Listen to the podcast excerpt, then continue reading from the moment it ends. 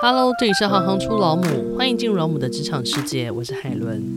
好，我是翰林，我是剧场编创的非老母。目前的工作是王木木出品团队的负责人和台艺大舞蹈系研究生。想请问你，什么是剧场编创？这个职业需要的工具有哪些？编创有很多个层面，那其中一个是在剧场里面的编创，那它就是会在剧场里面发生的编导的一个身份。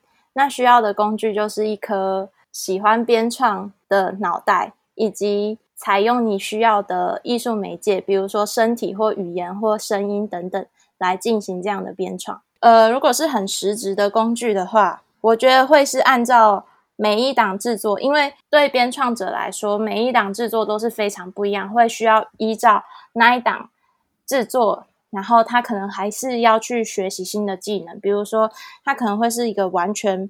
不同的主题，那他需要去进行田野调查，那怎么跟人沟通的这个模式，可能就会是那一档制作里面很需要的，或者是他那一档制作如果采用的是肢体剧场，那这个编创者他可能对于肢体的使用就要很擅长。那如果是一个声响的展演，那他可能会需要合成器，或是他需要呃乐器、打击乐等等的。或是具象声音的一些概念以及逻辑，或是软体的编写能力，就会是每个编创者他想要以什么样的方式以及内容来展演，去决定他需要的工具。所以工具它可能根据你的主题而有所不同。对，那什么样个性的特质可以从事编创这样子的工作？呃，我觉得首先是要对身边的事情都非常的好奇，以及就是要很敏感跟细腻的去。感受周遭的一切。那当有了这个好奇心之后，你才会去发掘，就是这件事情的成因，以及它会带我们走到哪里去。然后把这些小小的呃想法进行一个转换，变成剧场的一个编创元素跟手法。那如果想要成为编创，什么时候可以开始做这样子的准备？随时，随时，生活的所有的片段都会是你的创作来源。对。真的就是真的，literally 的随时以及每一个片段。那编创的工作场域可以是什么样的形式？这个也是按照展演他希望呈现的方式，它可以是一个很个人的空间，比如说只是一个厕所，或是它是一个真的实验剧场，一个黑盒子里面，或是它可以是一个户外的场地。那它也可以是一个现场的展演。所以我觉得这个也蛮是。或者它就只是一个排练场，这也蛮是按照创作者本身他想要怎么跟这个空间工作，以及他他希望对到的观众的数量，以及他希望观众怎么样去观赏这个展演的方式来决定他的工作场域。你自己当初为什么会选择编创这样子的行业呢？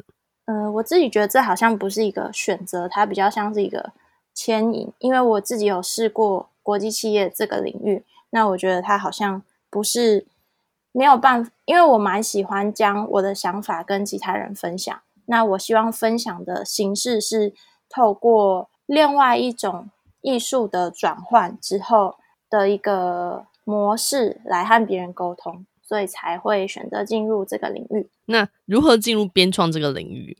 呃，我觉得要先找到自己到底是对于什么事情感兴趣，比如说。是对于美的展现吗？还是对于声音的那个细腻程度，或是颜色的改变，或是温度，还是气味？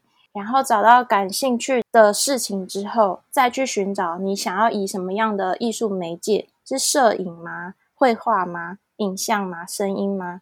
呃，舞蹈吗？戏剧吗？文学吗？的这个载体，然后来承载你想要讲的事情跟。与别人分享的内容。翰林想请教你哦，如果我现在跟你交换脸书的话，我会看到什么样的东西？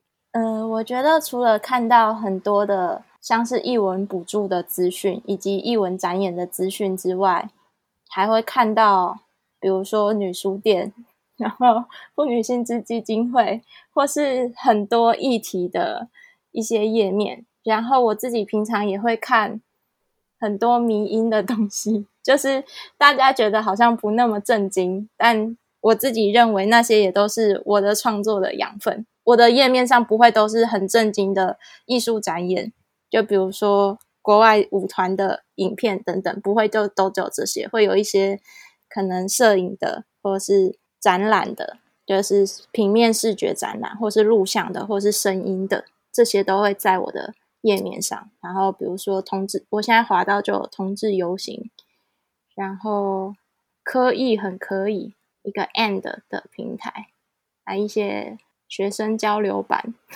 我自己觉得，在这个领域蛮需要是很多元的去接收讯息，而不是只有单纯接收大家认知的很译文的资讯。因为译文对我来说已经是一个被转化过的过程，那怎么从可能更纯粹、更接近生活里面提取养分，这好像又是另外一个能力。然后我自己是蛮喜欢这两种一起提取的，对啊，因为你终究对生活要有感知啊。现在又滑到红鼻子医生，然后台中啊，红鼻子医师突然很像交换日记的感觉。我都会贴一些我找到的资讯，就不管是译文补助，或是我自己觉得很有趣的资讯，分享给我朋友。谢谢你，谢谢，谢谢你们的支持和鼓励。我是海伦，我们下次见。